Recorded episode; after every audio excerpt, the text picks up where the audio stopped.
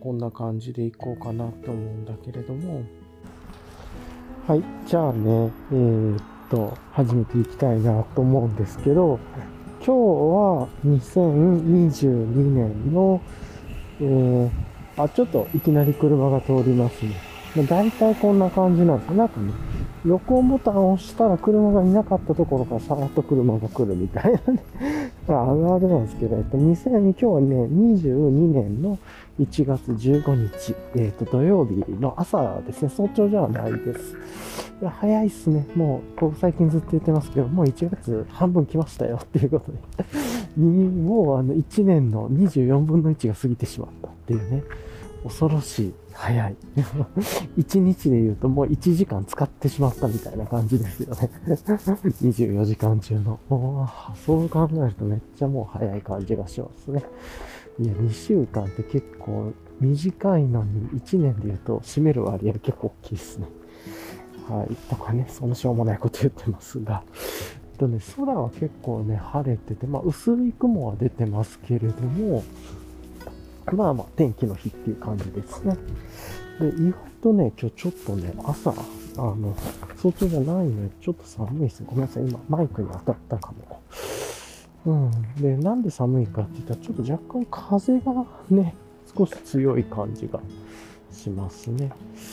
はい。で、今ね、今日あの、ありがたいことにあの、自分のね、引っ越しの準備とか用意とかのそういうものでもう、これ自分はいらないかなっていう方ものっていうのを、まあ、引き取ってくださる方も世の中にありがたくいらっしゃっていて、まあ、それも散歩のついでに持っていくっていう感じで、ちょっと荷物持ってるんで、それがサイドパックとかに当たってカシャカシャって言って、あ、車がね、また1台目の前から来ます。あ、そんなに音大きくない車ですね。っていう感じで、まあ、今部屋から出てきたばっかりで、気温が12度で、湿度28%、もうちょっと下がりそうですね。7度ぐらいまで行きそうな気がしますが、まあ、風だからかもしれないですけど、結構寒いなって感じますね。超寒いわけじゃないんですけど、この時間帯にすればちょっと寒い方だなという気がします。はい。じゃあね、ちょっと車通りも多いとこに来るんで、一旦ここで一回止めようと思います。はい。はい。じゃあね、また続きをね、始めていきたいなと思うんですけれども、えっ、ー、と、じゃあね、まず今日、えっ、ー、と、レイヤリングの話をね、しましょうかという感じなんですけれども、まあ、定番の、もう本当に今ね、定番のレイヤリングが定まってるっていう感じで、若干今日違うの、グローブぐらいじゃないですかね、昨日と違うの。グローブ今日は、まあ、あの、早朝に出てきてるわけじゃないんで、そんなめちゃくちゃ寒くないかなと思って、今日はあの、アンサー4さんのね、グローブをつけてきてます。あの、中、人差し指とね、親指が開くフリップできるタイプのもので、ポラテック使ってるんですけれども、これめちゃくちゃ良くて着心地も、あの、なんていうんですかね、つけてる感じもすごい良くて、すごい気に入ってるグローブなんですけども、売ってないんですよね。あの、今ね、バイク通ったんでちょっと音入ったと思いますが、あの、ね、もともとは、も、こう、去年、2021年の秋ぐらいに再販しますよってね、春とか夏ぐらいにはまた予告があったんですけど、ちょっと販売時期未定になっちゃって、で、もうずっと出てないっていう感じですね。なんですけど、これすごい良くて、春とかこう秋とかは、まあ、こういうね、ちょっと、こう、なんて言うんだろう。うわ、すごい。こういう春とか秋みたいなところの、あの、手袋ではこれを使ってますが、すごいね、ちっちゃな道を、引っ越しの車が全部塞いでて、バイクが通れなくなってるみたいな、なんかやばそうな感じが。この光景やばいっすね。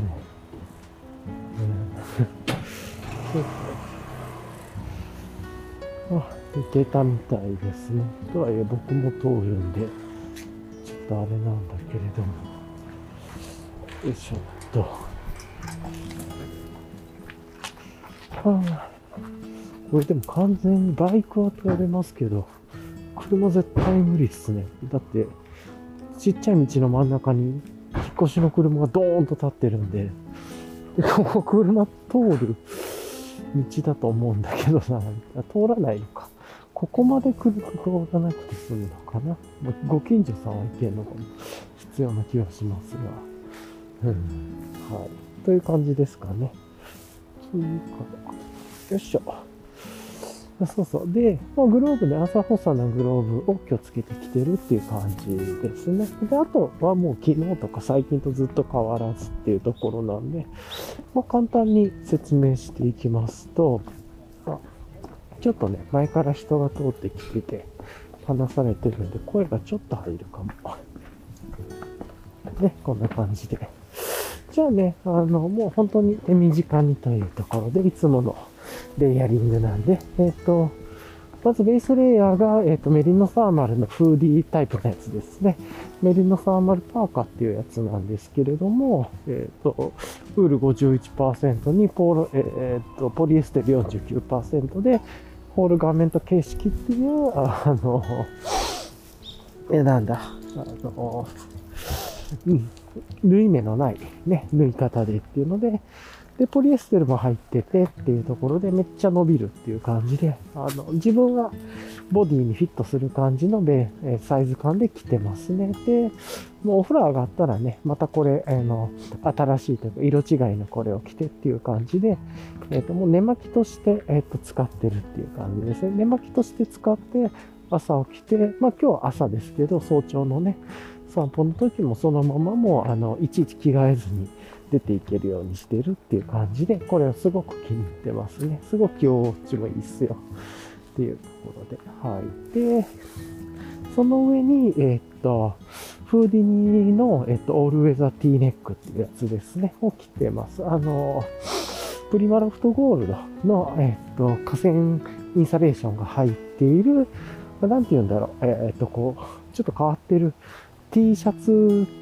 タイプというんですかね。で、首はちょっとミドルカットというかハイカットのような感じのボタンがついているもので、で、インサレーション形式ですね。あの、ポーラテックアルファダイレクトをそのまま着るアクティブインサレーションみたいな感じじゃなくて、ちょっと少し薄めのインサレーションっていう感じなんですけど、この、なんか意味のわからない半袖で首はちょっと若干ハイネックで、でね、えっと っていうやつなんですこれが中に着るまあ、上からまとうインサレーションとしてめちゃくちゃ優秀で、半袖だから抜けはいいし、かといってちょっと寒くなってね、風が強くなって、二の腕とか寒くならないんですよね。結構ね、なんかポーラテックアルファダイレクト系とかのアクティブインサレーションをこういろいろ着ていって、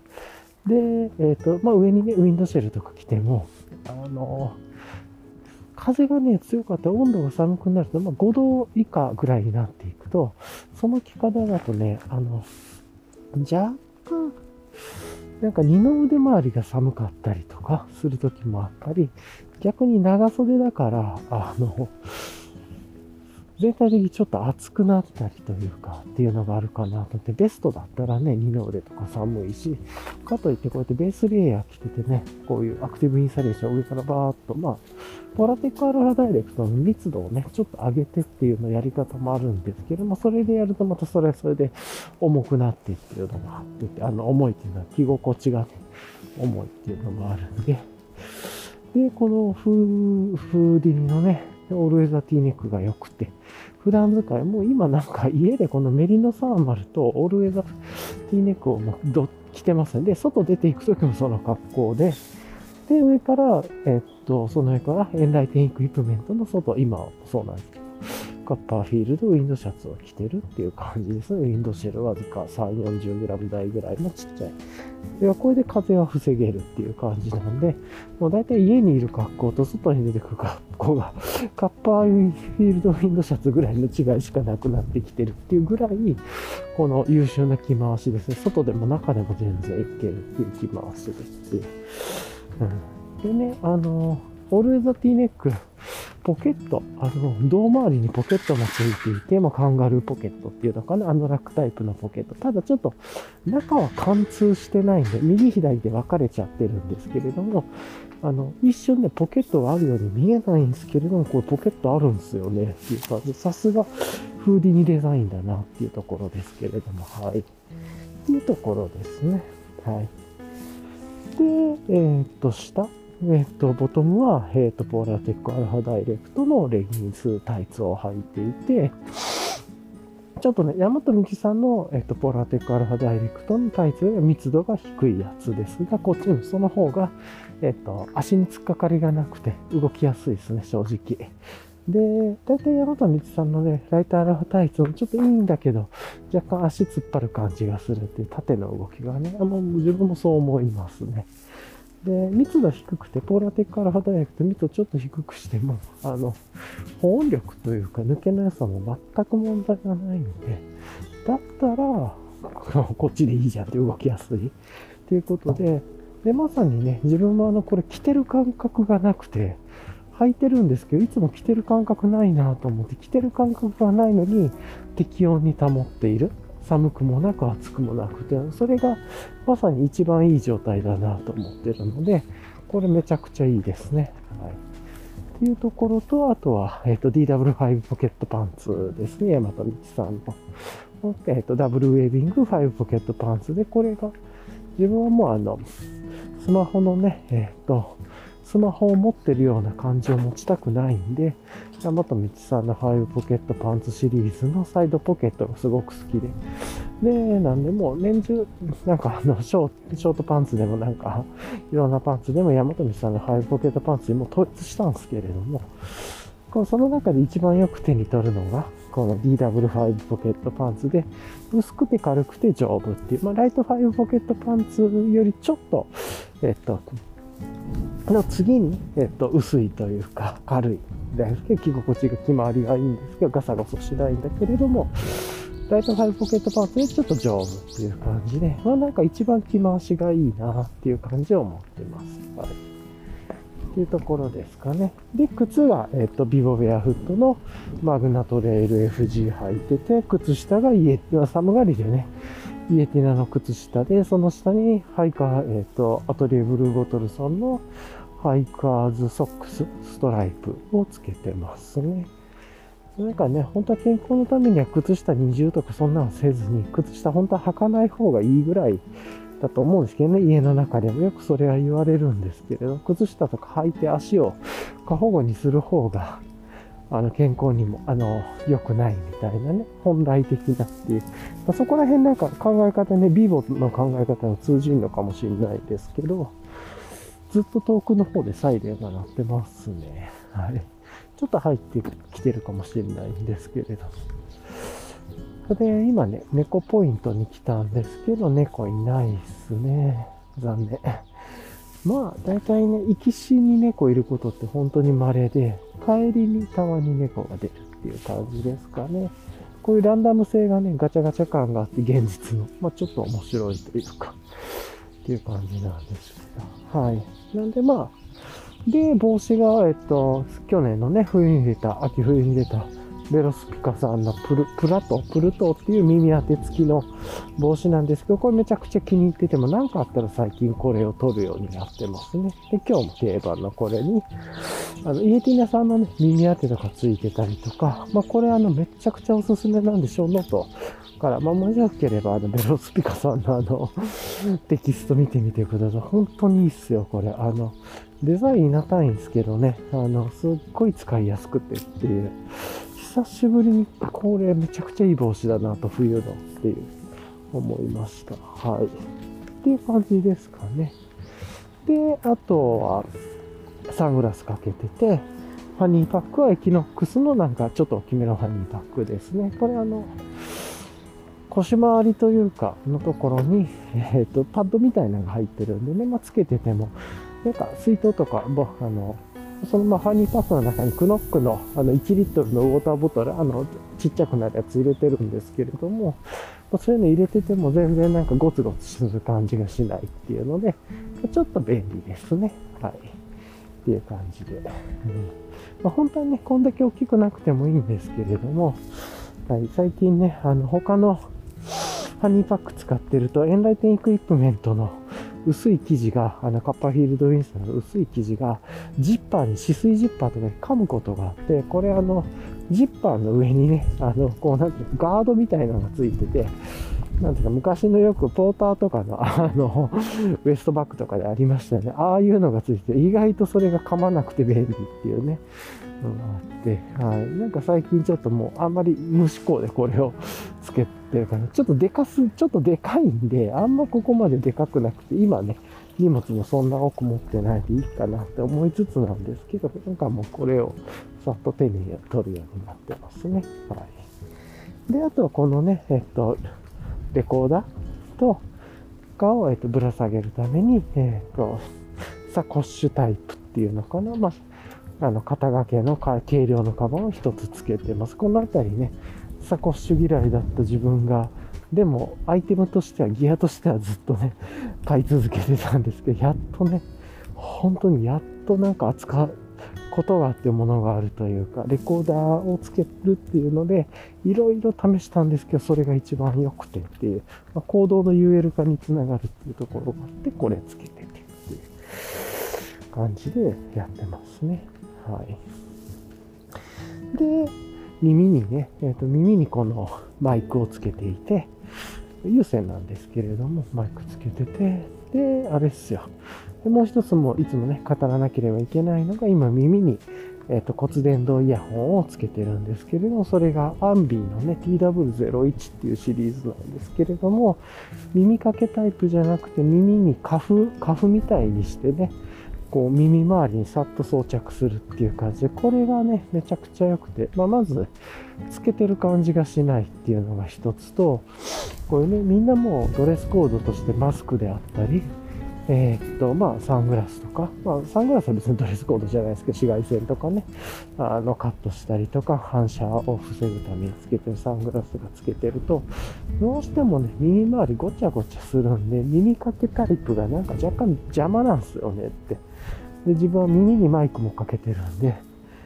まあ、そういうのもあって、耳かけがない骨伝導イヤホン探してて、これめちゃくちゃドンピシャでめっちゃいいっすよ、これも。で、オープンイヤー型なんでね、あの、耳塞がないで、外音は普通に入ってくるというか、別にイヤホンつけてるというか、イヤホンつけてるの忘れるぐらいなんですよね、これ。で、落ちないしっていうところで、で、ちょっとね、そのイヤホンのとこ触ってパッと押したら、音、BGM 流せられるしっていう感じで、僕はよくあの、この朝のね、このポッドキャストというか、日々の断片を聞くときに、これから聞いてるんですけれども、そういうね、すごくいいアイテムですね。あの、外とかね、で使うとき、トレイルで使うときとか、あとは自転車とかもなんですけど、まあ耳塞がないの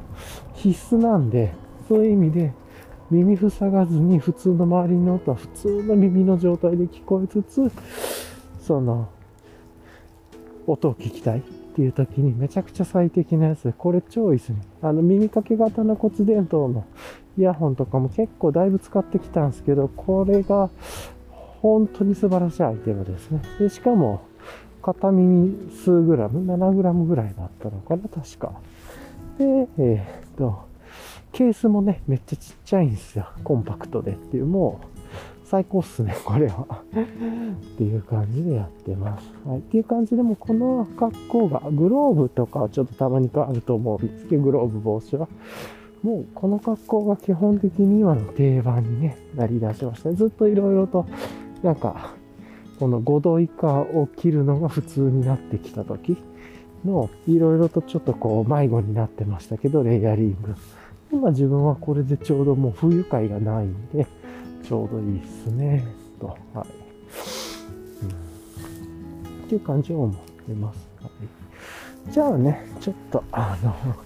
このまま、えっ、ー、と、水を少し飲みながら行こうかなと思います。多分ちょっと、あ後ろから結構音大きいバイク来てますね。うん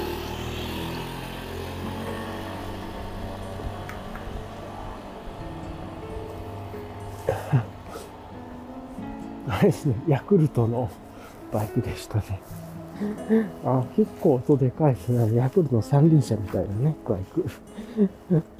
えー、っていう感じで、はい。よいしょっと。じゃあね、まあ、そんな感じでやってレイヤリング、だいぶレイヤリングが定まってきたのと、うん、このアンビっていうのが素晴らしすぎるっていうのと、あとはこの、サイドバッグをとかサコッシュをすごく好きでなかったんだけど、使う意味が出てきてからめちゃくちゃサコッシュ愛着が湧いてきてて、サコッシュって言ったこう、なんて言うんですかね。こう、胸、胸周りにつけるバッグというか、まああまり自分はだらっと、こういうとこのカバンかけずに、あの、しっかり胸元というかに、こう、沿わせてつけるんで、あんまりつけてる感じもしなくて、この中も別にそんな何も入れてないですし。ね。イヤホンケースと、あと、除菌のアルコールの、なんていうんですか、アルコールシートというか、とかぐらいなんで、で、あと自転車とかね、乗るときにあの、こうもうちょっと固定するベルトとかもあったりもしますが、ま、そのあたりをつけてるっていうだけなんで、なんか特に不愉快感もなく、っていう感じですごくね、レコーディングで使いやすくなったので、めっちゃいいですね。あの、ピンマイクとか、えー、を胸元につけるっていうのも不愉快で、それを耳にかけるようにして、で、このレコーダー自体を、あの、ズボンとかね、ファイブポケットパンツのカラビナホルダー、ループとか、あとファニーパックのループとかいろいろ通してやってたんですけど、やっぱりファニーパック動かしたり、いろいろするとここが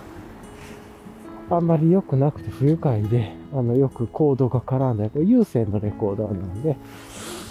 うん、で、なんかね、いろいろ考えたら、この付け方がね、一番良かったですね。はい。というところで、過ごしてますね。ちょっとじゃあね、車が来るとこに来るんで、一旦止めます。はい。はい。じゃあね、また続きを始めたいと思うんですけど、えーと、じゃあね、今日、まあ土曜日っていうところがあって、まだね、今最近あの、曜日でテーマをちょっと決めてみようかなと思ってやり出してて、去年からね、木曜日だけはアンラーニングする木曜日って、まあ学び直しをする木曜日っていう感じのテーマで決めてて、で、ただそれだけだって、で、昨日ですかね、金曜日。まあなんとなく振り返りをする金曜日ぐらいな感じで暫定的にね、1週間の振り返りをする日みたいな感じで決めて金曜日ね。昨日ちょっと1週間というか、まあ大体今年に入って初めてやってみたんで、2週間分ぐらいの振り返りしてみてみたいなことやったんですけど、土曜日ね、別に今、その木金以外特にテーマも決めてないんで、今はなんか普通にいつも通りやろうかなと思ってます。今のところに。なんか思いついたらやるかもなんですけれども。なんで、うんとね、まあ通常ね、土曜日はあの、どっかトレイルとかハイクに行くっていう感じなんですけど、今ね、ちょっといろいろと、まあなんかいろいろあるんで、えっ、ー、と、今、ちょっと普通に過ごしてますというところがあってって、はい、なんですけれども、うん、だからまあ今日の、ここの後の構成としてはね、昨日の振り返りですね。振り返りね、あの、毎日毎日前日の振り返りとか、この収録の間の振り返りはしようと思ってて、これ結構大事なことなんで、と、プラスが、えっと、今日のこの後の計画とか直近の計画ね、いつもと同じ話なんですけども、こういうの話したり。で、あと最後はね、自問自答とか、あの、なんか考えたいこととかっていうのをまあ話す、テーマ的なのを話して、プラスね、最近のなんかニュースみたいな気になったこととか、ということを、まあ、このあたりを大体純不動で話すんですけれども、えー、っとですね、まあ、ニュース、ニュースでもないのか。うん、じゃあね、まあ、昨日の話からね、行こうかなと思いますが、えー、っと、昨日ね、まずあのー、大きなトピックとしては友達とポッドキャストの収録をしましたっていうところですね。はい。尊敬する友達とね、リモートでっていうのをやったっていうのと、かですかね。まあまあ、その話も踏まえてちょっと昨日のね、ポッドキャスト収録、この散歩の収録から順を追って振り返っていくと、まあ帰ってね、まあいつも通り自分で朝入りのコーヒードリップして入れて、まあ美味しくいただいて、で、ちょっと朝入りのコーヒーの豆減ってきたなと思って、だいたい前回 800g ぐらいですかね。200g かける4種類買ってて、なくなってきて、あどれぐらい前買った時から日数経ってんのかなって思ったら、だいたい20日間ぐらいだったのかな。前が12月の25、6日とかね、なんかそのあたりで。で、今がね、1月の中旬っていうところで、まあ大体20日、ざっくりで言うと20日ぐらいかなと思っていて、今日結構やっぱ風強いっすね。まあで、800g なんで、まあ大体1日40グラムぐらいを使って、まあまだ全然余ってるんでっていう感じで、まあ考えると、まあこんなもんかなって日数的にもっていうことで、ね、意外とね、なんか二十何日から十何日って早いな、みたいな。やっぱり2週間とかね、えっと、20日間ぐらいって意外と早く感じるなと思いつつ、まあ、そろそろまたちょっと朝入りの豆買っとこっかっていうことを思って、まだ買ってないんですけど、大体好きなね、えっと、ロースタリーさんがいくつかあるので、でね、そこでなんか新しく豆出ましたよとか、まあ、ちょこちょこ見てたりもしたんで、またちょっとどこのロースタリーさんか今回買おうかなとか、なんかそんなこと考えながら、えっ、ー、と、もうこの 今日帰ってからやるかもしれないですね。はい。とかね、そんなこと思ったりしましたね。朝入り豆ちょっとなくなったなみたいな。で、あとはいつも通りね、えっ、ー、と、体に、あの、朝食を食ってというか、はい。まあ、オーガニック系のね、じゃあご飯食べて、うん、で、まあ、どっちかというと朝はね、自分がっつりおかず系っていうよりは豆乳グルト、豆乳のヨーグルトみたいなやつね。何でしたっけ？あの、豆乳グルトって、なんか発酵食、発酵のあれどこでしたっけ？山形かどっかの住木違うな。これいつもな名前忘れないけど、あのね、発酵食品の底の酵母を使って作ってるとかっていうね、一応そういうことが書いてたりとかしてっていうので、それと、あの、オーガニック系のね、ドライフルーツとか、アマニ油とか有機オートミールとかをまあ混ぜて、で、あと普通の旬のね、果物とか混ぜて、まあ、っていうのと、それを食べるのと、野菜のミックス、自分の家ですりおろした、まあ、ミキサーですりおした野菜とフルーツをすりおしたジュースというか、まあ、繊維の汁みたいな感じですよね。それ飲んで、オリゴ糖をね、あの甘みのないオリゴ糖を入れたりとか成長も考えて、まあ、大体それとコーヒーでっていう感じで朝過ごしててあちょっとなんか運動かなんかやってるみたいでちょっと大きな応援の声が聞こえそうですねこの後は。まあ、そんなの食ってて、で、まあ、いつも通りですね、この後。ほんと風強いですね。今日ちょっと風、風防マイクつけてますけど、ちょっとゴワゴワ入るかもですね、こんだけ風強かったら。うん。っていうことやってたりとかして、で、まあね、日々で、あの、自分でやるべきこととかっていうのをやって、で、昨日久しぶりにね、資格の勉強をね、再開しましたね。ちょっとだけですけど、また一気にやるとしんどくなるんで、なんかずっとね、ルーティンでできてなかった資格の勉強やり、再開してっていうところで、で、まあ、ちょっとだけですけど、30分ぐらいだけですけど、やってて、まあ大体ね、1年ぐらいかけてやろうと思ってるんで、資格取ること自体目的じゃなくて、その資格を取るための学習体系というか学習プラットフォームどういうのどういう考えで構成されてるのか設計されてるのかっていうメタ視点も知りたくてねで自分はそれで学びをどうしていくのかとか考えたくて参加して勉強してるっていうのもあるので、まあ、なんかそういう意味ではゆっくりゆっくりやろうと思ってるんですけれども、まあそういうところでの資格の取得ですかね、をやってみてと。はい。で、あとは、あれですかね。ん。で、そういう意味で言うと、うん、他は、なんか、うん、なんか久しぶりにそれやってみたのがちょっといいことってやったなっていうのと、あとはやるべきこととかね、ちょっとドタバタっとしたところもあったらそういうのやったりして、あと久しぶりにね、あの友達から、地元の友達から電話がかかってきたりとかして、まあ LINE の電話っていうんですかね。で、ちょっとね、自分があの、いろいろとやらないといけないことがある途中だったか、電話ちょっとね、早めには切り上げちゃったっていうのはあるんですけれども、なんか漫画の話とかね、そこでしたりとかしてっていうのがあって、で、あとあれですね、なんかその、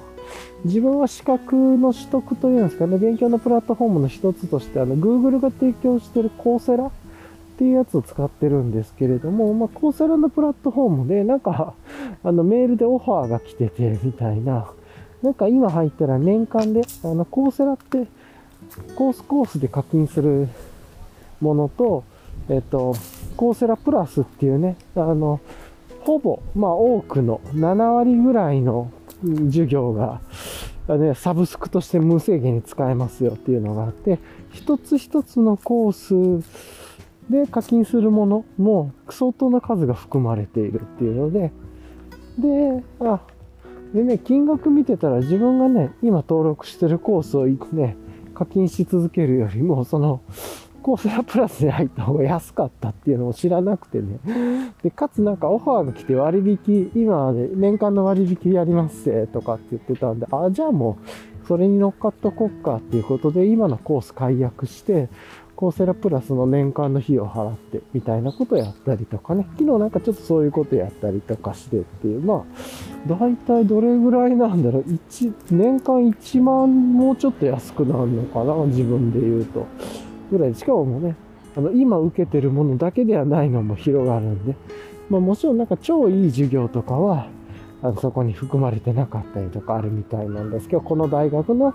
コースはないよとかね。うん、あるんですけど、まあでもそれでもいいかなと思って、まあどっちにしろね、今課金してる月額課金よりは安くなるんでっていうのもあるんで、じゃあそっちでいっかって、あんまり深く考えずにコースを乗り換えたりとか、なんかそういうことちょっとしたりしてましたね。はい。っていうのと、あとあれかな、あの、昨日で、メーラーね、自分はあの、 HEY っていうメーラー使ってて、それも、あれですね、ちょうど、あの、切り替えの時期だったんで、とかって、まあ、ものすごいね、えっと、エクスペリエンス素晴らしいメーラーで、自分はこれめちゃくちゃ、結構ね、買い物もするんで、メールめっちゃ来るんで、これがないとちょっと生活しにくいなと思ってて、あの、多分みんなそんなにメーラーにお金かけるってやらないと思うんじゃ、って思ってるんですけど、自分はもうちょっと生活の一部になってるぐらい必須のサービスだなっていうところで HEY っていうね、ペイっていうメーラーを使ってて、まあ1年使ってやっぱりめちゃくちゃ良くてっていう、もうこれはお金払う価値があるなとすごく思うので、そういうね、ペイをまた継続するっていうようなこととかね、やっててと思ってたんですけど、前回登録してたクレジットカードがね、あの、なんか、そうそう、一回ね、クレ、クレかね、そっちの方に止めてるんで、あの、あんまりクレカ持ちすぎたくないっていうのもあるんで、ネットのね、クレジットカードは止めたい自分は結構しょっちゅうしてるんですよ。使う時にしか使わないっていうね。なんで、あの、オンラインのクレジットカードで登録してたんで、あら、お前引き落としできなかったぜ、とかって来てたんで、あ、ごめん、と思って、後で解除してやっておこうと思って、引き落としだけそれやっておいてあげようと思ってっていう。のがあったり、まあなんかね、そういうのがあるんですけど、まあ勝手に使われないようにするとか何かあった時にもなんでね、なるべくそういうちょっとセキュリティ対策は自分で入れててって、だから大体なんかこう、引き落としうまくいかないぜっていうのが来るんですけど、まああえて止めてますから、それはそれでね、良かったんですけど、ちょっと迷惑かけちゃったな、みたいな。まあ自動処理だからまああれですけれど。はい。とかね、思ったりしてっていうところはありますね。はい。まあ、そんな感じでやってて、まあ、ちょっとね、一旦ここで、あの、少し止めようと思います。はい。はい、じゃあね、まあそのまま続き始めたいなと思うんですけれども、まだなんかね、そんな感じで昨日、その、去年にね、契約してたものとか、毎月契約してたものとかね、なんかそういうののちょっとこう更新系のことがあったりとかして、で、まあ日常でなんやかんやもちろんやって、あと資格のね、勉強久しぶりにやったりとかしてっていうのと、で、まあ友達とのポッドキャストをやってっていう感じですね。よかったですね。また、去年のね、えっと、12月に1回、まあ大体ざっくり月1回ぐらいのペースで、リモートでね、お互い近況とか雑談もしながらポッドキャスト収録してるんですけれども、ズームで繋いでみたいな。で、話してて、いや、面白かったですね。で、いつもね、あのその収録の時ってあの、いつも最初にクラフトビール自分は飲みながら、で、途中から日本酒とかね、あのなんだ、ハイボールとかね、自分で作ったハイボールとか飲みながら楽しんで会話してたんですけど、まああの、このポッドキャストでね、最近お話してる通り、なんかお酒をもうちょっとクラフトビールとか楽しむのをもうちょっとね、ゆっくりしようと思ってっていうので、最近お酒はあんま飲んでないんですよねって。で、まあ、大体飲むなら週1回ぐらい飲もうかなとかって思ってやってたんですけれども、で、じゃあせっかくの週1回なんで、その、ポッドキャストの時からは、まあ飲みながらやろうかなぐらいでね、ずっと思ってたんですけど、まあそれを楽しみにしてっていうのでやってたんですけど、なんかね、いざその時間が近づいてくると別にそんなに飲みながら話したいなっていう気分もなんか湧き上がってこなかったんで、別に飲まなくてもいいかぐらいだったんで、なんで、昨日はね、飲まずに収録をしてっていう感じでやって、まあ、それそれで面白かったですねっていうところで、はい。で、まあ、とはいえね、まあ、なんとなく飲みたいなっていうのもあったんで、収録終わった後はちょっと自分で飲もうかなって思ってっていうので、まあ、いただいたっていう感じです。その後ちょっと、その後話そうかなと思って。うん。で、まあ、なんやかんやがあってね、どれぐらい話してたのかな、最後。えー、っと、だいたい4時間ぐらいかな、お話ししててっていう感じで、まあ、収録したり、収録してなくて裏でずっと雑談したりとかしながら4時間ぐらいは、で、最近のこととか話したりしてっていう、うん、なんか、うん、っていうところをね、ちょっとこう、かん、思ったりして、まあいろいろね、いろんな話ができたか面白かったですね、やっぱり。で、その話したことがね、またあのアーカイブ化されていってるっていうのはすごく心地よくてっていう感じで、またね、あの、さっきも実は、まあ、あの、その友達とのポッドキャストのね、前に撮ったものをちょっと聞きながらとかで来たりとかしてたんですけど、やっぱ面白いですね。こうやって自分で一人で喋ってるのとは別で、やっぱり対話、会話があると、こう、笑い声が入ったりね、こう、なんていうか、こう、感情が動いてる感じがすごく、こう、音声として伝わりやすくて、すごくいいなと思ってっていう。うん、で、それがね、ずっとアーカイブとして蓄積されていくっていうのは、なんか自分の歴史にとっては意味があるなと思ったりしてっていう。うんなんかそんなことを思ったりはしましたね。すごく心地のいい楽しい時間を過ごしてっていうところで。うん。ね、うん。で、昨日、うん、だからなんか昨日そういうことを、お酒なんか飲まないでいっか、みたいな、クラフトビールとかね、飲み始めなずに、普通になんか昨日は水とか、あとはあの、トレイル用っていうのかな。なんかあの、あの、リッジさんのね、リッジマウンテンギアさんのアフター、ヌーンティーコーヒーストーブセットですね。ちょっとなんかアフターヌーンストーブコーヒーセット、ティーセットなんか忘れましたけど、あの、サンポスファンライトさんとのね、コラボの、あの、クッカーというか、のために、わざわざ、えー、っと、買ってた、あの、ドリップバッグ型のね、朝入りコーヒーっていうので、で、ちょっとね、コーヒー用意する時間が抜けてたんで、あの、昨日はそのドリップバッグのね、コーヒー途中で入れたりして飲んだりしたんですけど、美味しかったですね。それやっぱ自分の好きなロースタリーさんがつ、まあ、これでっていうので出すっていう、うん、やつなんで、やっぱりさすがに美味しいなと思って、ドリップバッグ全然バカにできないなというか、これは楽でいいな、みたいなのも思いましたね。はい。っていうところですね。はい。で、あとはね、あの、まあそんなことやりながらなんですけれども、あの、何なんだろう。まあ、楽しく会話して夜になって、まあ、あの友達がね、まあ、じゃあご飯に買いに行く時間ですからっていう感じで、まあ、終わって、で、そこから自分は、ちょっとじゃあクラフトビールでも飲もうかなと思って、うん、まあ、週に1回ね、まあ、飲まなくてもいいかなと思いつつ、いや、でもなんかやっぱりね、途中で飲みたくなってっていうのもあって、そのあたり自分の気持ちに素直に従ってっていうことで、まあ、週1回のね、楽しい、まあ、仕事も、金曜日の節目もあって、ポッドキャストで1週間の振り返り、まあ、約2週間、1月のね、ここまでの振り返りをしたり、友達とポッドキャストしたりして、まあなんか閉まった感じもしたし、今日ちょっと晴れっぽい日だな、みたいな感じもあったんで、クラフトビール飲んで、そうしたらね、ずっと飲んでないからなんかめちゃくちゃ量あって、クラフトビール。これこのペースで飲むと全然消費できねえな、みたいなのもちょっと思ったんですけど、昨日はね、えっ、と、バーバーブリューハウスですかね、の、えっ、と、ウォルター・ホワイトっていう、前回ね、この前の先週の金曜日に飲んだのもバーバウ、えーっと、ブリューハウスの、確か、えっと、ブレイキングバードっていうね、まあ、もう名前の通りですけど、ブレイキングバードのね、オマージュをしている、まあ、ヘイジーだったんですけれども、今回は、そのね、ウォルター・ホワイトって、まあ、読んでいいと、ちょっと若干通じ書いてると思うんですけど、ウォルター・ホワイトみたいなね。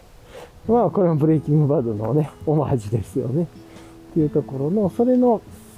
まあ、開けて、まあ、ヘイジーっていうのは分かってたんで、ヘイジー飲んだんですけど、結構で、柑橘系の、あの、ヘイジーで美味しかったですね。久しぶりにね、なんか飲んだから、ちょっとね、酔いも早く回るような気もしてっていう感じで、飲んでてっていう、はい。で、そのブレイキオンバードいただきながら、ちょっとね、ゆっくりあの、昨日はなんかご飯が、鍋、あの、タラの鍋かなを食べてたんで、タラの鍋食べたりとかして、まあ、ちょっとね、ヘイジーとタラの、まあ、あの、水炊き鍋みたい、そんな合うかなと思ったんですけど、水炊きだったからね、意外といけましたね、全然っていう。ところでも、そのね、ブレイキングバードじゃないや、ウォルター・ホワイトっていうヘイジをちょっとゆっくりいただきながら、うん、チューリップグラスゆっくりいただきながら、まあ、お鍋少し楽しんで、で、まあ、その後ね、えっ、と、ちょっと日本酒飲もうかっていうところで、黒木上手ジュニアさんの名前忘れちゃいましたけど、赤いパッケージですね。あの、年に1回だけ出る新年っていうのか、年末から新年にかけてだけ出るスーパー黒木上手だっけなっていうやつを飲いただいたり、あとは、えっ、と、ちょっと名前忘れましたけれども、えっ、と、もう一つの日本酒を少しちびちびいただきながらっていう感じでゆっくりしてましたね。で、まあ、その辺しながら、えーっと、漫画をね、また読んでしまってって、スマホのアプリの。今ね、ずっと読んでる漫画で、縦の国っていう漫画があって、それがもう、もう終わりそうなんですけど、なかなか大盤に差し掛かってきた、そんな話になっていくんだっていうね、話で、まあ楽しく読んでるんですけど、それをまあ、ある程度読んでっていうことをやったりとかして。でね、また良くないことになんかやっぱこれは飲むと良くないなって思うとか、お腹が空いたりとかしてね、なんか昨日また柿の種とかなんかおかきみたいなの食べちゃって、やっぱり添加物ね、あ特におかきの方とか添加物とか入ったりとかして、それ食べたりとかして、まあ、なるべく気をつけてるんですけど、なんかちょっとこう、気が緩むとそういうのを食べてしまうんで、うんうん、と思いつつっていう。まあまあ、そんな感じのことを過ごして、昨日は。寝てっていう感じですね。まあ一応ね、水飲みながら飲んでたんですけど、ちょっと日本酒飲むペース早かったかなぐらいの反省はありますね。で、で、朝起きてね、まあ、あの、日付変わるぐらい前には寝て、ぐっすり寝たなと思って起きたら、あのまだ夜中の12時ぐらいだったりとかしてっていうので、2度寝、3度寝ぐらい昨日したのかな、今日。その次が5時とかね、また、早朝というにはちょっと遅いかもですが、5時ぐらいに起きて、で、その後起きたのが7時、8時ぐらいだったのが、まあなんかゆっくり寝てっていう。感じで、まあ今日もゆっくりしようと思ってね、ゆっくり寝たんですけど、ただあれですね、あの、寝てる時の心拍をね、起きてから見たんですけど、深い睡眠が一切取れてなくて、あ、睡眠をね、まず見て、深い睡眠が一応データ上ゼロで、あ、これ良くないなっていう。普通ね、睡眠上は深い睡眠1.5時間ぐらいね、1時間半ぐらいは最低でも取れてる方がいいんでっていう。それが全く取れてなかったっていうので、やっぱりちょっとこう、久しぶりにお酒飲んだってイレギュラー感があったのかなとか、あと、心拍もね、自分はそのお酒とか飲まずに寝てる時の心拍って大体50代なんですね。60はま切るっていう感じなんですけれど、昨日は6、寝てる時の心拍が60中盤ぐらいだったんで、まあ、70とかはね、言ってなかったんですけど、やっぱりこうお酒飲むと心拍10ぐらいは上がるなと思って、やっぱあんまいいことじゃないなとかね、長期的に見ると。なんで、うん。ほんとね、習慣って恐ろしいもので、なんか不思議なもので、恐ろしいというか不思議なもので、なんか一度ね、もう別にもうちょっと人生末長く、アルコールを楽しもうというか、アルコールを楽しむっていうか、そういう味ですよね。自分で言うと好きなクラフトビールとか、いろいろ、なんか人生末長く楽しむにはもうちょっとペースを落として飲んだ方がいいかな、みたいなことでやってみたんですけど、なんかお酒もちょっと弱くなった気がしましたし、そんないつもはね、なんかいろいろとこう、今日何飲もうかなとかって考えるのが楽しかったです。今なんかそういう欲求もあんまりなくて、どっちかというと昨日冷蔵庫見たけど、あ、この量ちょっと味どんどん落ちていきそうだな、みたいなね。そんなことは思いつつなんですけれども、はい。だからしばらくクラフトビールとか買わなくて済みそうですね。日本酒ちょっと減ってきたから、日本酒は1個買っとこうかな、ぐらいですかね、っていうところなんですけど。まあまあ、そんなね、なくてもウイスキーとかも結構あったりするので。まあでも昨日も飲む量自体は減ってて、まあ、若干ちょっと日本酒飲むペース早かった、途中から早くなったなっていうのはあるんですけど、まあそういうところもね、反省踏まえて次回はもうちょっとこう、いい感じで、たしなむ感じで飲みたいなと思ったりして、もっとね、こう、大人の飲み方というんですかね、を楽しんでいきたいとは思ったりもしました。はい。っていうところをね、なんか思いつつなんですけど、昨日はそんな感じで起きて、寝て、で起きて、で、まあなんやかんやちょっとね、今日だらっとしてきて、で、ありがたいことでさっきねお話した通り、なんか自分の、まあもうこれ誰かにお譲りしてもいいかなって思うものを引き取ってくださる方もね、あの夜の間にいらっしゃったんで、それをちょっとさっき梱包して、この散歩のついでに発送してきて。で、ちょっとこんなにね、今日風があると思ってなかったんで、意外とめちゃくちゃ、金、多分今年入ってあれじゃないですかね。12月31日と1月1日が風が強かったっていうね、まさかの、まあいろいろトラブってる時に風が強かったっていうのはあったんですけど、その時より風強いんじゃないかな、みたいなね、感じはしますね。タコ揚げにちょうどいい機会だと思いますが、ここ、こんだけ風があったら、ちょうどいい感じのね、風の強さで。いるのかな風、タコ揚げしてる人いないのかなうん。って感じですけれども。はい。っていうところをやっててっていう。まあだから昨日はまあそんな感じの、ちょっとゆるゆるしながらなんですけれども、うん。まあやっぱり、ちょっとお酒飲みたいっていう気持ちも落ち着いていたりとかして、まだね、一週間、やり始めて一週間ぐらいしか経ってないんですけど、意外とそういう風に体とか気持ちとか身体って変わっていくんだなって思ったりもしてっていう感じですね。はい。っていうのがあってっていう。で、うん。あとは、あれかな。あのー、何なんだろう。今日の、まあ、予定を話しても、昨日の振り返りがそんな感じでっていうところですかね。まあ、で、まあ、今日のね、直近の、今日の予定を言うと、今日ね、予定なしなんですよね。でいつも土曜日は、こう、トレイルとかに行く前はね、市場で野菜とか魚を買ってって、まさにこのタイミングでバックパックね、持ってきてやってっていうのは、バランティアブーツ持ってきて、買って帰ってとかやってたんです今日なんかそれもいいかなと思って、特になんかその買い物するっていう感じもないですし、うん。まあなんか帰ったらコーヒー入れてちょっと資格の勉強昨日もやったんで、ちょっとだけ10分でもいいからやってみてとか、まあちょっと部屋の片付けしたり今日はしようかなとか、そんな感じですかね。まあ落ち着いてとで、うん。で、まあ本当はね、今日どうかと、俳句かどうか行こうかなって、まあもしくは明日行こうかなと思って、なんかね、ちょっと気持ち的に今、まあいろいろとね、なんかあるんで、ちょっと今控えた方がいいかなっていう気持ちも思っていて、うん。なんで、まあもし明日俳句に行ったり、ちょっと出かけるならそういう用意をちょっと今日準備しておくぐらいですかね。まあ言っても荷物、パッキング荷物入れといて、あと、クッカーセットにね、明日食べるご飯をちょっと準備しておくぐらいですけれども、はい。まあ、そんなことを考えたりっていうところですかね。で今日は結構ゆるゆるっとした感じの日で、まあ、これぐらいのか、あ、公園でね、ちょっとちっちゃいタコですけど、タコあげてる人が2人かな、いますね。うん、子供が、子供と、お父さん、ね、うん、いい光景ですよね、こういうのを見れるのは。うん、今回、今二つのタコなのどっちもキャラものではなくて、なんかこう、昔からありそうな、昔からある感じじゃないですけど、こう、柄物のね、タコで。子供がすごい楽しそうにかけてて、やっぱこんだけ風があるとすごいタコのいい感じで空中にいますね。引っ張られてる感じ。あ、落ちちゃった。お父さん頑張れ、みたいな感じですけど、はい。っていうことを、まあ、思ったりしてますね。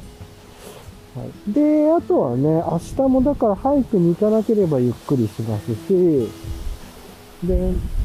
あとは直近で言うと火曜日、まあ、お話してる歯科医に行って、金歯を詰める。で、金歯を詰める時に、まあ、前のね、型がうまく取れてたらいいです。そうじゃなければもう一回型を取るっていうことをやってと。で、あとはね、歯の神経が大丈夫かどうかっていうのもちょっと先生とお話ししてみたいなので、うまくいけば奥歯に金歯を詰める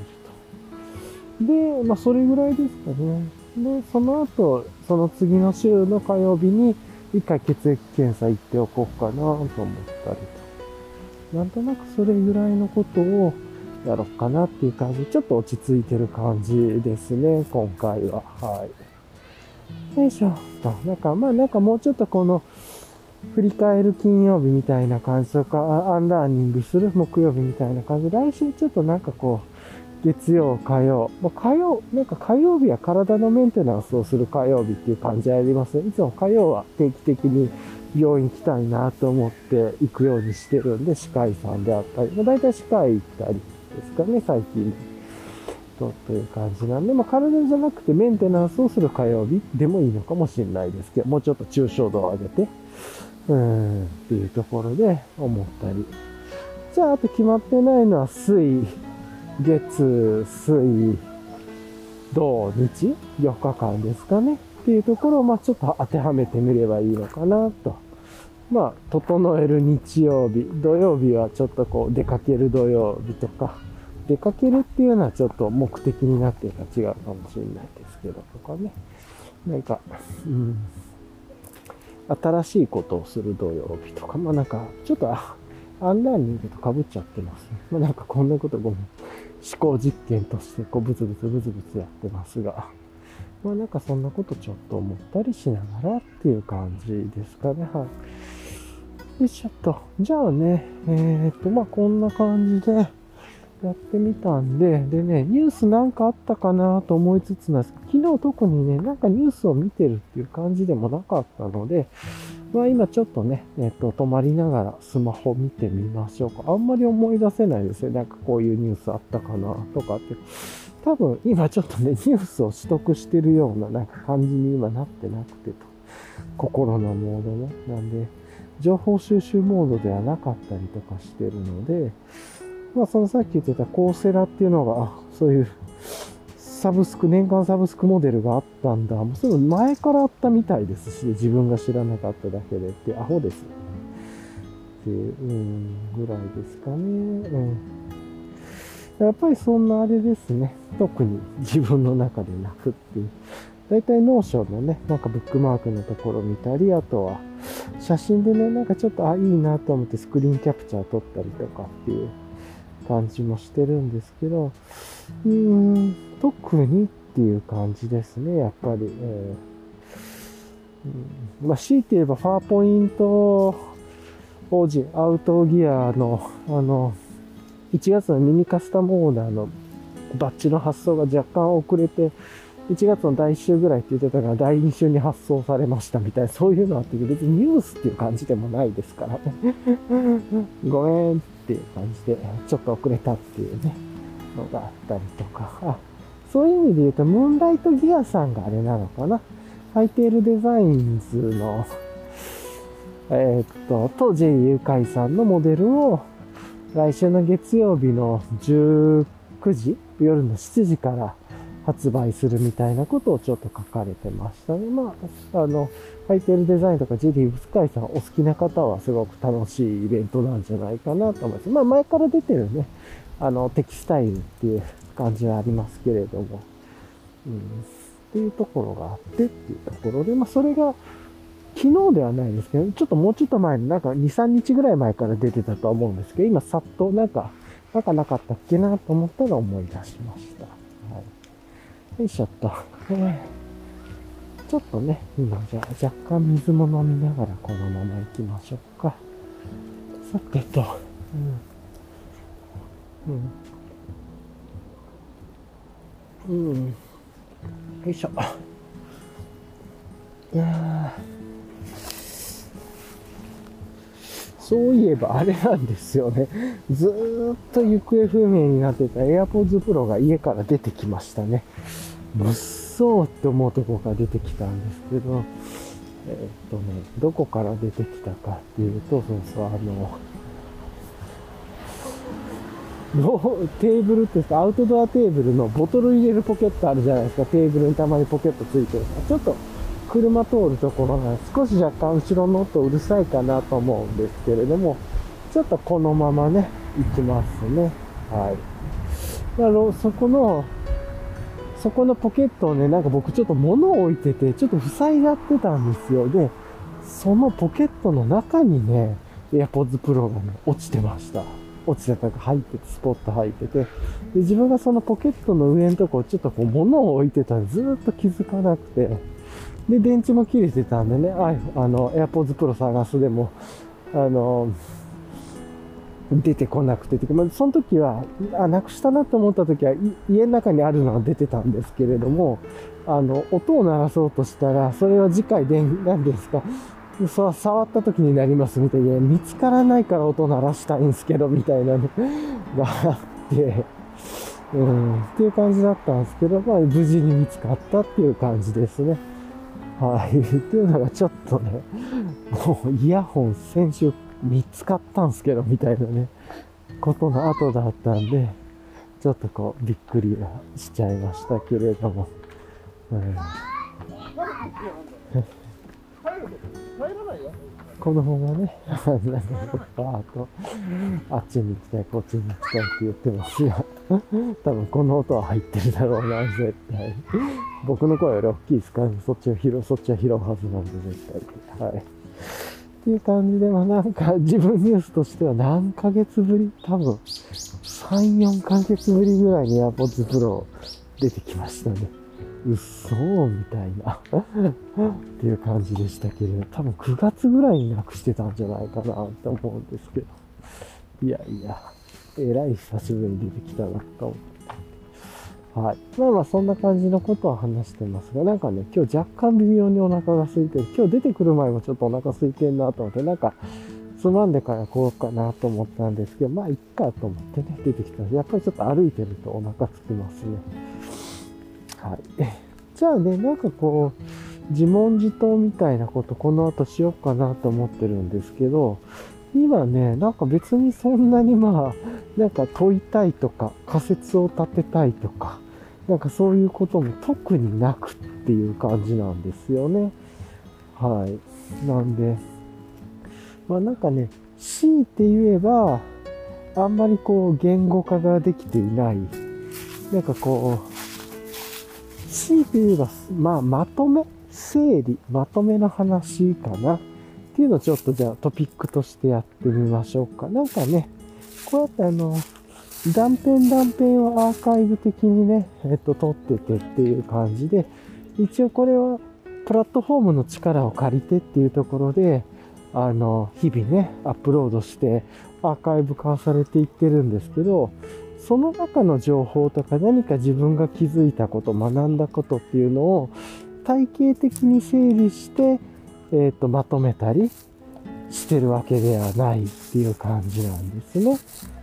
で、結構自分はそこがそんなに得意ではないんだなって、好きでないんだなって、どちらかって言ったらこう、垂れ流したり頭がとっちらかってる状態の方が自然でというか、なんかそこを一回整理するっていうところで、なんかこう足場が少ないのか、自分の中でちょっとこう自然にやりたいっていう欲求は、今ちょっとバイクうるさかったです。出てこずに、なんかちょっとその、できるだけそのままそのままみたいな感じになって、まあ、垂れっぱが多いと思うんですけど、なんかね、そのあたりもうちょっとこう、まとめるっていう習慣、さっきのあの、曜日のテーマもそうなんですけれども、なんか、まとめるっていうことを考えた方がいいのかなとか、なんかね、ちょっと思ったりしてて、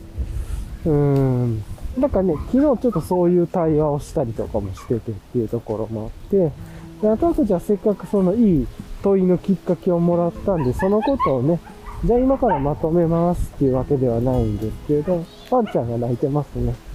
なんかあの、そのことについてね、ちょっとだけ考えてみようかな。まあ確かにね、人に何かを伝えたりとかするのってまとまってる方が便利ですし、情報もね、すっきり整理されてて、結局で、結局何が言いたいのっていうのもわかるなと思うっていう。もちろん自分もそういう情報を見ますしっていうところを考えると、まあまとめるっていう工程は大事だな。で、それってまたなんか誰かに読んでもらうとか、人に見てもらうっていう前提で立つと、それが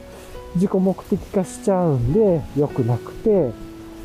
自分に、自分はですけどね、自分のモチベーションとか自分でって、やっぱり自分の頭を整理するために、自分のためにまとめてみるっていう。で、まとめようとすると、あ、ここなんか意外と自分が理解してねえっすね、とか、あれなんかうまくまとめないなとか、自分が理解の順でもこっちよりもこっちを先に、こう、この前段があってこっちを語る方が、こう、つながるなとか、理解力が促進されるなとか、なんか自分の理解力を上げたり、理解していないところをもう一度気がつく、気づくためにも、あ確かにまとめる、整理するっていう工程は、ちょっと大事かもなと思って。で、今ね、あの、思いつきで話しますが、じゃあさっきの曜日のテーマ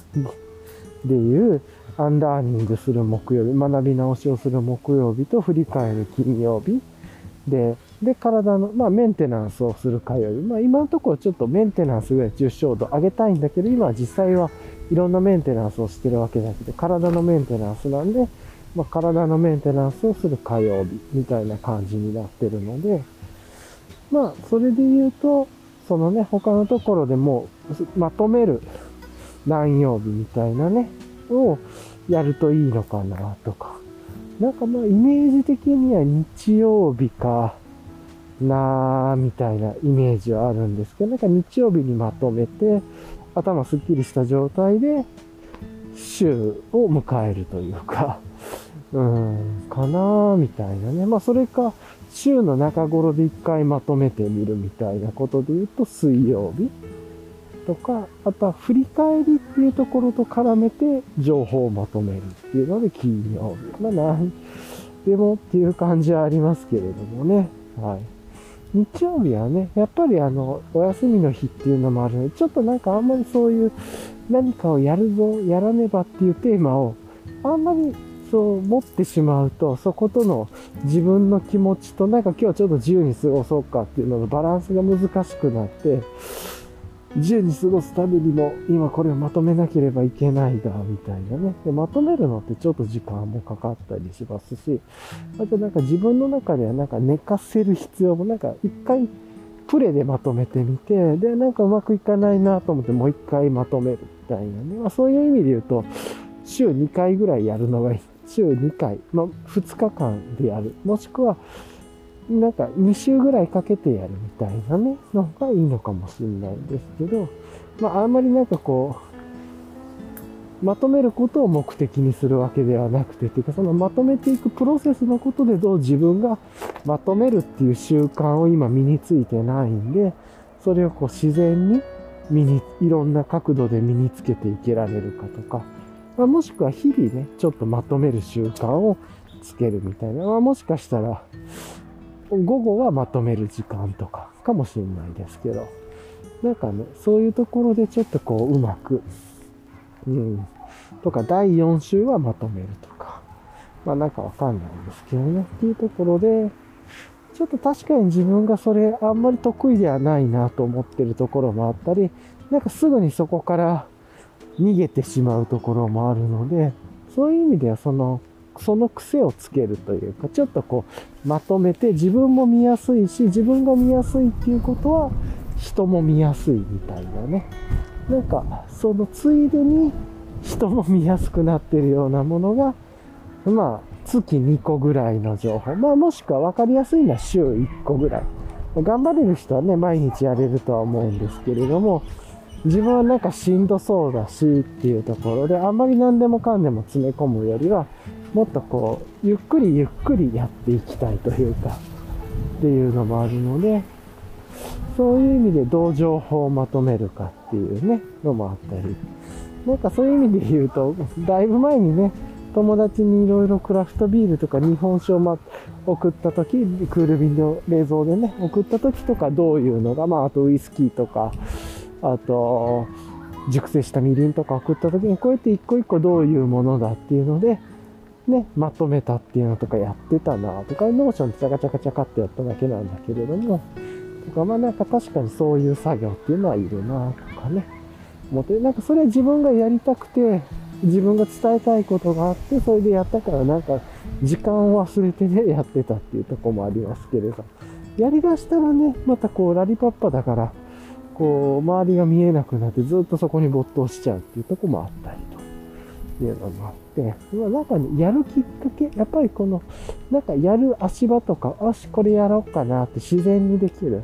今で言うとわざわざ散歩に行くかじゃなくて散歩に行きたいなと思って、みたいな。なんかそういうマインドまで変わってるんで、なんかどっちかって言ったらまとめるべきではなくて、まとめたいなって思える心理状態。なんかそれが楽しみになるというか、なんかそういうことを迎えられる方がいいんだろうなと思って、ちょっとね、いろいろ思考があっち行ったりこっち行ったりしてますけれども。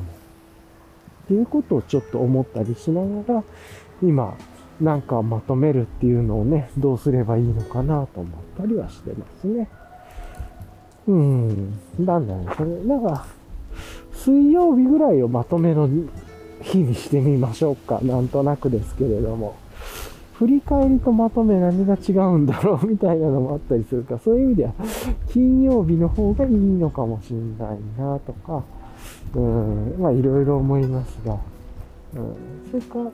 まとめのアウトプットを形にして整えるのが水曜日で、日々なんかちょっとしたまとめはやっておくのかとか、まあまだね、なんか、やっぱりこう、いや、もう今から帰ったらやるぞっていう気持ちにはならな、なってないんで、そういう意味でやっぱりちょっと苦手なんでしょうね。脳が避けてるというか、なんかそんな気はめっちゃしますねっていうね。まあただね、あの、そういうのをやっていくと構造化を学ぶ練習にもなるし、もちろん。まあ、もちろんね、自分もあの基礎とかはもちろん学んでいて、よく理解していてっていうのはあるんですけれども、でね、そのまとめ方もなんかこう、 Notion とかにスラスラまとめるものとスライド形式でまとめるっていうので全然情報の編集力も違いますしね、とかもあったりするんで、基本は一緒かもしれないですけどね、見せ方とかまとめ方とかがね、ちょっと違ったりっていうところで、それもどう、どうするのかみたいなのもあるかもしれないですね、とか。なんかそう考えるといろんなことがまた、絡んできたり、繋がってきたりして、まあ、学びには繋がっていくなと思ったり。ちょっとね、子供がこう楽しそうに遊んでるので、いろいろとちょっとこう、こうお子さんの声が入ると思うんですけど、こういうことこそが、このポッドキャストの日々の断片のね、自分も、あ、ああいう光景をこの時見てたなって、まあ思い出せるような、ポッドキャストがいいなと思って、今こうじつけかもしれないですけど、まあそんな、自然にそういうことになっちゃうんで、こうやって歩きながらやってると。そういうのを楽しみながらやってるっていうとこありますね。まあ、それにしてもちょっとお腹空いてますね。ちなみに気温を見てみると、9.8度ですね。はい。9.8度で、うん、でも風が強くっていう感じですね。まあ大体だから10度台ぐらいなんでしょうね、朝。で、10度台ぐらいで、まあ若干風、風は結構強めみたいな。なんかそんな感じですけれども。えー確かにね。じゃあなん、まあ、そもそもまとめるっていう、そのまとめっていうのはなんかこう、整理とかまとめっていうのはね、あの、あくまでもその状況とか状態であるわけで、じゃあ何をっていうね、ところで何をまとめましょうかっていうのもありますもんね。っていう。だからその何をまとめるって言ったら、じゃあそのまとめたものをどう使いたいかって、もうちょっと先のことを考えて、まあ、例えば、そのまとめた情報をもとに、友達。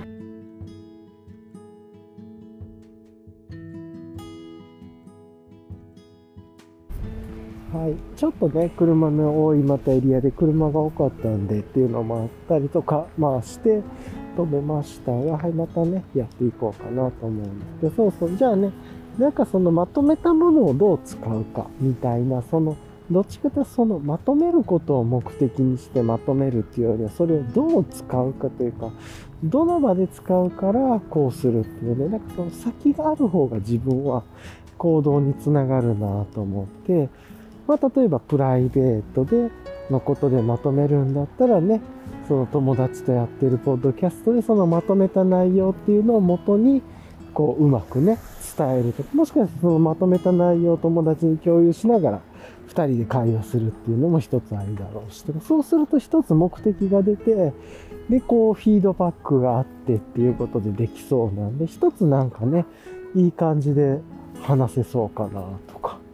なんかね、そういうことも思ったりしてて、なんかただまとめるっていうよりは、なんかその使う場というか、場があって、そこに向けてこうまとめるみたいな、なんかね、その方が、そうするとその時って何を話したいかだとか、こういうこと話したいからまとめておこうとか、そうするとなんか水曜日にだけまとめる日っていうよりは、日々そのことをちょっと考えるようになるような気もしますし、なんか自分はそっちの方が向いてるなと、なんか何に活用するのかとか、なんかそういうこととかね。えっ、ー、と、だから、その時に友達に説明する時に、どちらかずに説明できるように、自分のためにまとめておくと。で、ついでに友達もわかりやすいとかね。まあ、例えばですけれども、とか。で、それをま、プライベートでっていうところがあるとしたら、社会的な、えっ、と、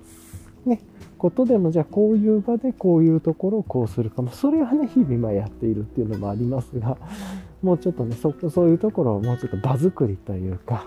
をしていって、そのためにこうするっていうね。だからこそ日々まとめていこうっていう、なんかそういう話もできるんじゃないかなと思ってっていうところはありますね。はい。まあまあ、なんというか、そんなことをちょっと思いながら、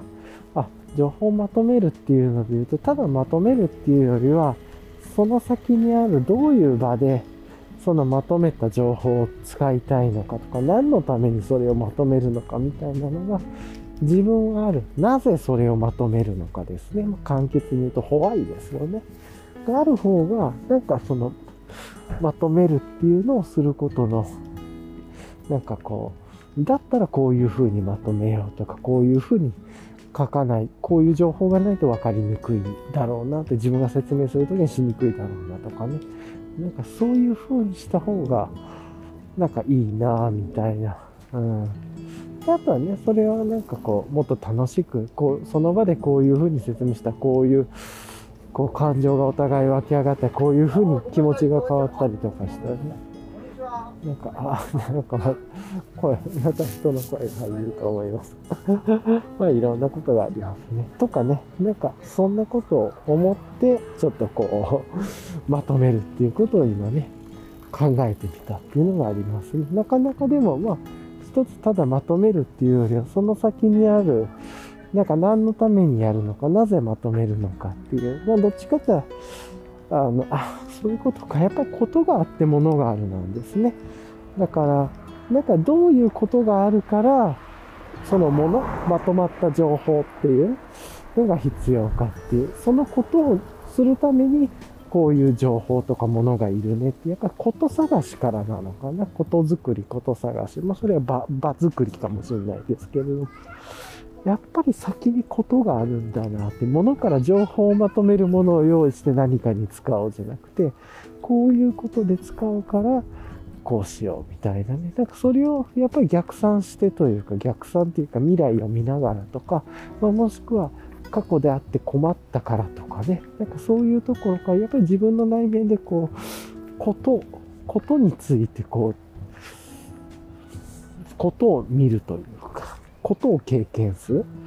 もしくは、ことが経験できる場を用意するとか。なんかそういうところからなんだろうな。だから、ことと整理みたいな。なんか、そういう接続の仕方なんだなって今、ちょっとパーッと出てきましたね。なんか、すごくそんなのみんなは当たり前に思ってるの。すごいシンプルに誰もそんなの当たり前じゃんって思えるようなことなのかもしれないけど、自分はここに至るまでもなんかこう、ブツブツブツブツブツブツ話しながらじゃないと、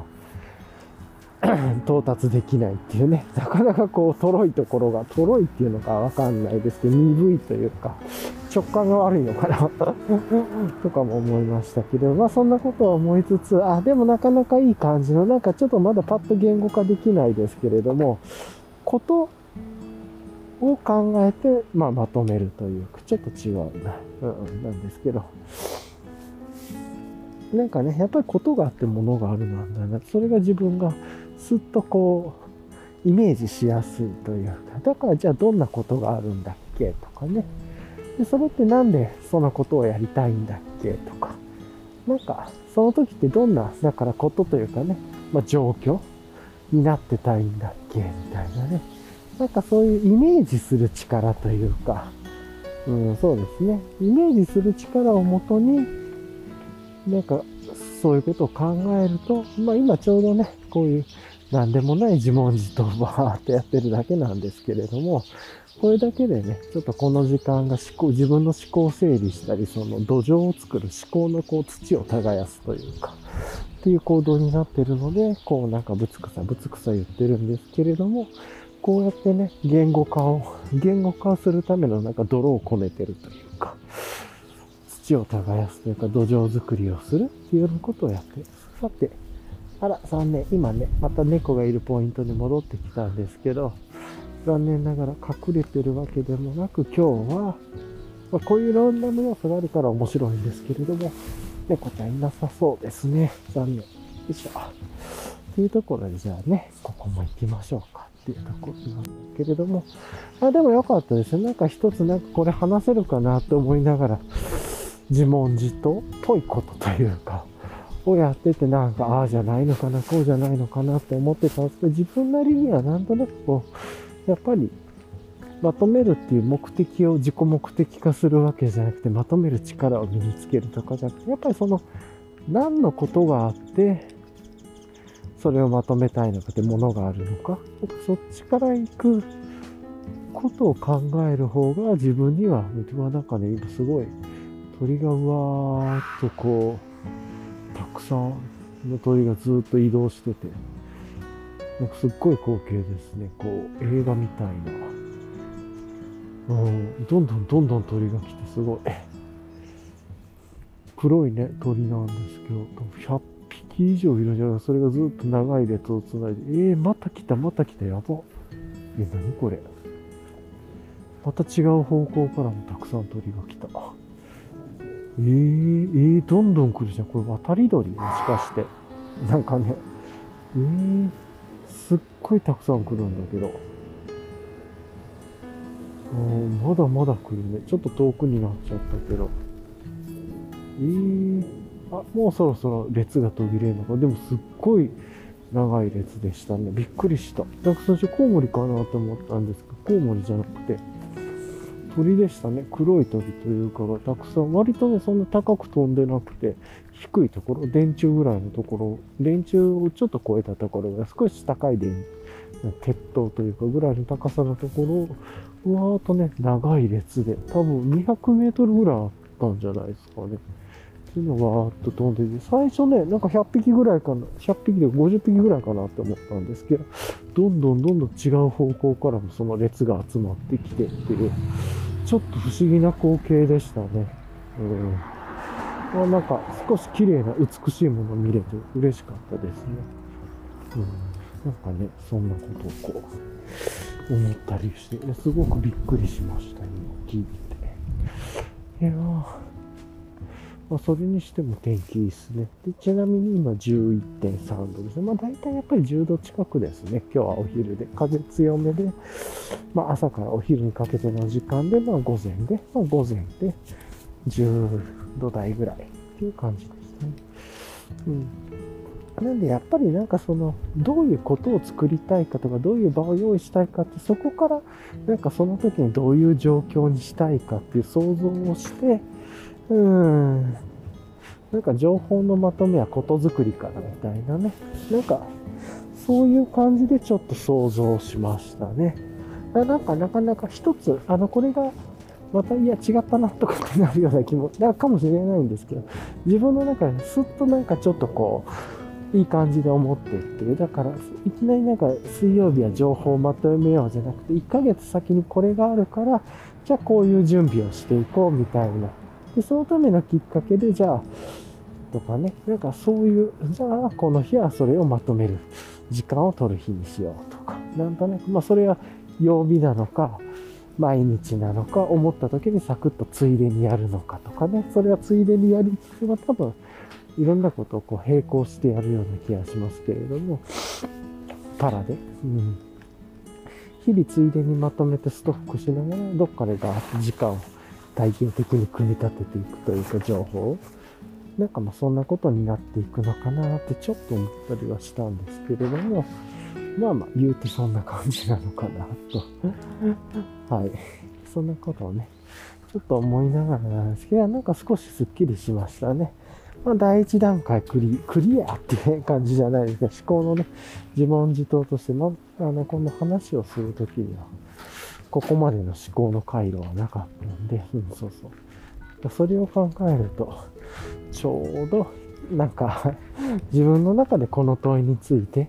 あ、そっかと。だから、うん、自分の問い、自ら問いを立てることについて、自らの答えについて情報をまとめるって何なんだろうなって思ったら、なんかことがあることなんだなっていう場があることっていう、なんかそれに向けてそこがどういう状況になっていたいかっていうね、なってると面白そうかみたいな。なんか、そそれぐらいの想像力から、あの、じゃあこういう風にすると、その時って伝わりやすいからとか、その情報の塊ね、まとめた塊をその時に伝えると、こういう状況になってると面白そうだな、みたいな、伝わりやすいかとか、面白いかとか、まあ、もしくはね、ただ単にスッと伝わるだけじゃなくて、こう情報の構成としてね、そこで問いかけができないかとかね、まあ、いわゆるあの、知る活動内政を知る、内政、共有、それから競争、競争って共に作るみたいなね。なんかプラスそういうこう情報構成にできないかとかね、なんかそういうことも自分がこれまで持ってるなんかこう知識とか思うことで、なんかこう、テンプレじゃない、テンプレって言い方は良くないですね。なんかこう、一つのこう情報をまとめるときのこう構成として、なんかただただ情報の羅列をするとかじゃなくて、なんかこう、まだわか、なんか問いかけができるようなまとめ方にできないかなとか、それ自体が一つまとめの仕方のテーマであったりするかもしれないです。し、とかね、参加ができるようなまとめができないかなとか、なんか前段でこういう知る活動っていう知るがあって、知るの中でもこういうまとめ方がいるなと。で次にじゃあその知ったことをこう問いかけて、自分で問いかけたことを考えてもらう。ところっていうので、そういうまとめ方。そういう問い、そういうまとめ方ってどうすればいいで、その、それを聞く時間とか対話する。まあ、結構ね、それってただまとめる、情報まとめるだけじゃなくて、アドホックに対話していくっていう、なんかまとめと場が共在してるような感じになっちゃってますけど、それ良くないのかいいのかわかんないで、で、最後にじゃあそれでこうだから共に作るとか、まあ、考えをお互い話し合って、共に作るじゃなくて対話をする。共有してから対話をするみたいなね。うん。っていう、対話、そういえば、対話っていうものと、と、競争、共に作るっていうのは、なんか、ついて話す、共に作る、なんか、文字として雰囲気が違いますね。うん、とかなんですけど、なんかそういうことやれるような、なんかそういうまとめ方ってできないんだろうかとかね、自分なりに試行錯誤してみるていう、なんかそれでも一ついいのかもしれないなとか。まあ、それもねな、なんでそういう状況になりたいかって、やっぱりそここそことがあるっていうことは思いますけれども、なんとなくね、まあ、それを無理やり誘導しても面白くないですし、うん、とかなんですけれども、まあ、ちょっと一つね、それ自体を自分でやってみることで暗黙知を競争化、競争化していくようなプロセスをちょっと自分でこう学んでいくというか、っていうことにもつながりそうで、いいなとちょっと思ったりはしました。なんか、ああ、まだかっちり決まった、なんかかっちりつながるわけじゃないですけど、なんとなくこう、点、点がちょっとずつ見えてきて、おぼろげな点が見えてきたみたいな、点同士がっていう。それがどうつながるかわからなくて、いろんなね、こう、講師ともにというか、なんかそんなことちょっと思ったりしました。はい。なんかね、なんだかんだブツブツブツブツ話してますが、うん、なんかいろんなとこにとっちらかりましたが、うん、結構いい感じで、ちょっとその、じゃあそのまとめる時の内容ってどうするんだとかね。うん。だからまあじゃあなんか月に2つぐらいとかね、例えば、こうでこれ、死でこれみたいな。まあそれか、うん。それを3週間に1回ずつ、3週間に2つ。月,、まあ、月に1つぐらいが分かりやすいかな。まず、情の口からとか。なんかね、そうそうそう。なんかちょっとそんなことを思ったりもしてっていうのはありますね。いやあでもよかったね、この自問自答してみて。なんかあの、あんまり苦手なことだから考えないようにしていることではあったんですけど、なんとなく、あ、ちょっとそれだったら、これが大事だと思うんですけど、ちょっとやってみたいなとか、なんかこう、まずはじゃあどんな場があるんだっけとか、なんかそういうところから考えて、ペンとメモで書きながらとかね、まあミロとかでちょっと着々っとやりながらかもしれないんですけれども、なんかそういうことをこう思えるように、マインドに今少し変わったっていう、どんな場があるっけみたいなね。じゃあ、バー出しをしてみるとか、まずは。じゃあ、こういう場、こういう場、こういう場があるな、みたいなのを考えてみてとか。いやでもそう、またやることいっぱい出そうでね、あれですけど。で、ついでにそういうまとめができないかな。とかね、またついで思考が好きなんで。わざわざそれをやるっていうよりは、なんかいろんなことをね、ついでにやりたいなってちょっと思った。まあ、そんなこと思いながら、え 生きてるって言ったら大げさですけど、感じたりしましたね。はい。うん。で、なんか、どちらかと自問自答ですけど、久しぶりにこうやって自問自答と時間たっぷりとってみてやってみると、いろいろブツブツブツブツ言ってみると、なんか、ちょっとずつ、まあ、それ自体都合がいいつなげ方かもしれないですけど、自分の中になんとなく思ってたこととか、学んできたことがちょっとつつなげれようとしたりとかするっていうのがあるんだなと思って、すごくね、ちょっと楽しい気持ちというかになりましたね。なんか今、まとめるってめんどくさいなとか、なんかちょっと苦手だなって思ってたところから、ちょっと楽しそうだな、みたいなね。その気持ちに少し自分の中で変わっただけでも、この20分 ?30 分ぐらいですかね。がすごく意味が自分にとってあったなと思って、非常になんか良い感じになったなと思いました。はい。よいしょっと。じゃあね、まあ、なんか結構ブツブツブツブツ言ってたんですけど、なんか今気持ちもすっきりしたんで、一旦ここら辺でちょっと切って、今日は終わりにしようか。まあ、もしくは最後にね、なんかちょっと思ったらトピックでっていうところで出すかもしれないですけど、まあ、今日この辺りで終わりかな。うん、どうだろう。ちょっとわかんないですけど、一回閉めておきましょうか。はい。じゃあね、こんな感じでね、今日は終わりたいと思う。いや、やっぱり気持ち悪いな、ここで終わるの。やっぱあの場所と紐づいてるんですね。まだちょっといつもの終わる場所ではないので、なんか気持ち悪さも感じたんで、一旦じゃあここで止めたいと思います。はい。最後どっかにね、家の近くで閉めてっていう感じで終わらせようと思います。はい。じゃあ一回止めます。あ、そうだ。ちょっとしたトピックが一つありましたね。あのー、ね、あのー、まあ、今ね、海外、この前、去年 Senchi Designs とかもね、えっと、オンラインショップが Shopify 化したような感じで、今ね、 Hiker's Depot さんも Shopify 化進めてらっしゃるっぽいですね。いや、なんかね、すごく楽しみですね。買いやすくなってとか、もしかしたらアイテムが、ね、いつもはこう、店舗がこう充実、充実と言ったら変ですけど、店舗メインでね、オンラインはそんなにっていうのとか、あと、メールで問い合わせてくださいとかね、ちょっとそんなにこう、オンラインに力がっていう感じではなかったんじゃないかなと。まあ、多分ね、リソースもあるし、日々いろんなアイテムが入ってきて、やっぱりこう、遠い面での接客をね、中心にされていらっしゃってっていうところなんですけど、今ね、あの、ショッピファイ化をね、進めてらっしゃるっぽいなっていうような感じがね、してるんで、これ、すごく楽しみですね。はい。っていう。なんかね、ちょっとそんなことを思ったりはしてて、またね、あの、多分準備ができたら、新しくウェブサイトをリニューアルしましたか、オンラインショップをリニューアルしましたっていう情報がね、出るんじゃないかなと思うんですけれども、ちょっとそういうことをね、あの、ちょっと気がつく機会があったので思ったんですけど、すごく個人的にね、ワクワクしてます。まあもしかしたらね、どうなるかわからないんで、ちょっとこう間違えてる情報になるかもしれないんですけど、個人的にはすごく楽しみな感じの、こう、ニュースというか、っていうのはあったりしますね。はい。あいや、そんな感じで、じゃあ、はい、ちょうどね、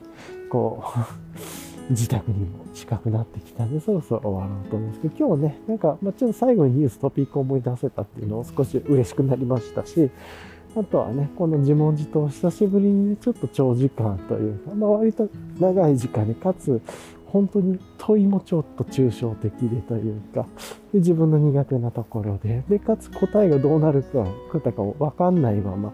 こう自走してみましたけれども、意外とね、自分の中で、あ、まとめるのって楽しそうだな、みたいな、そういう気持ちを持てるのが、この散歩の期間でできたって、これだけでね、こう状況の変化がしたって、気持ちが変化したって、これ自体がちょっと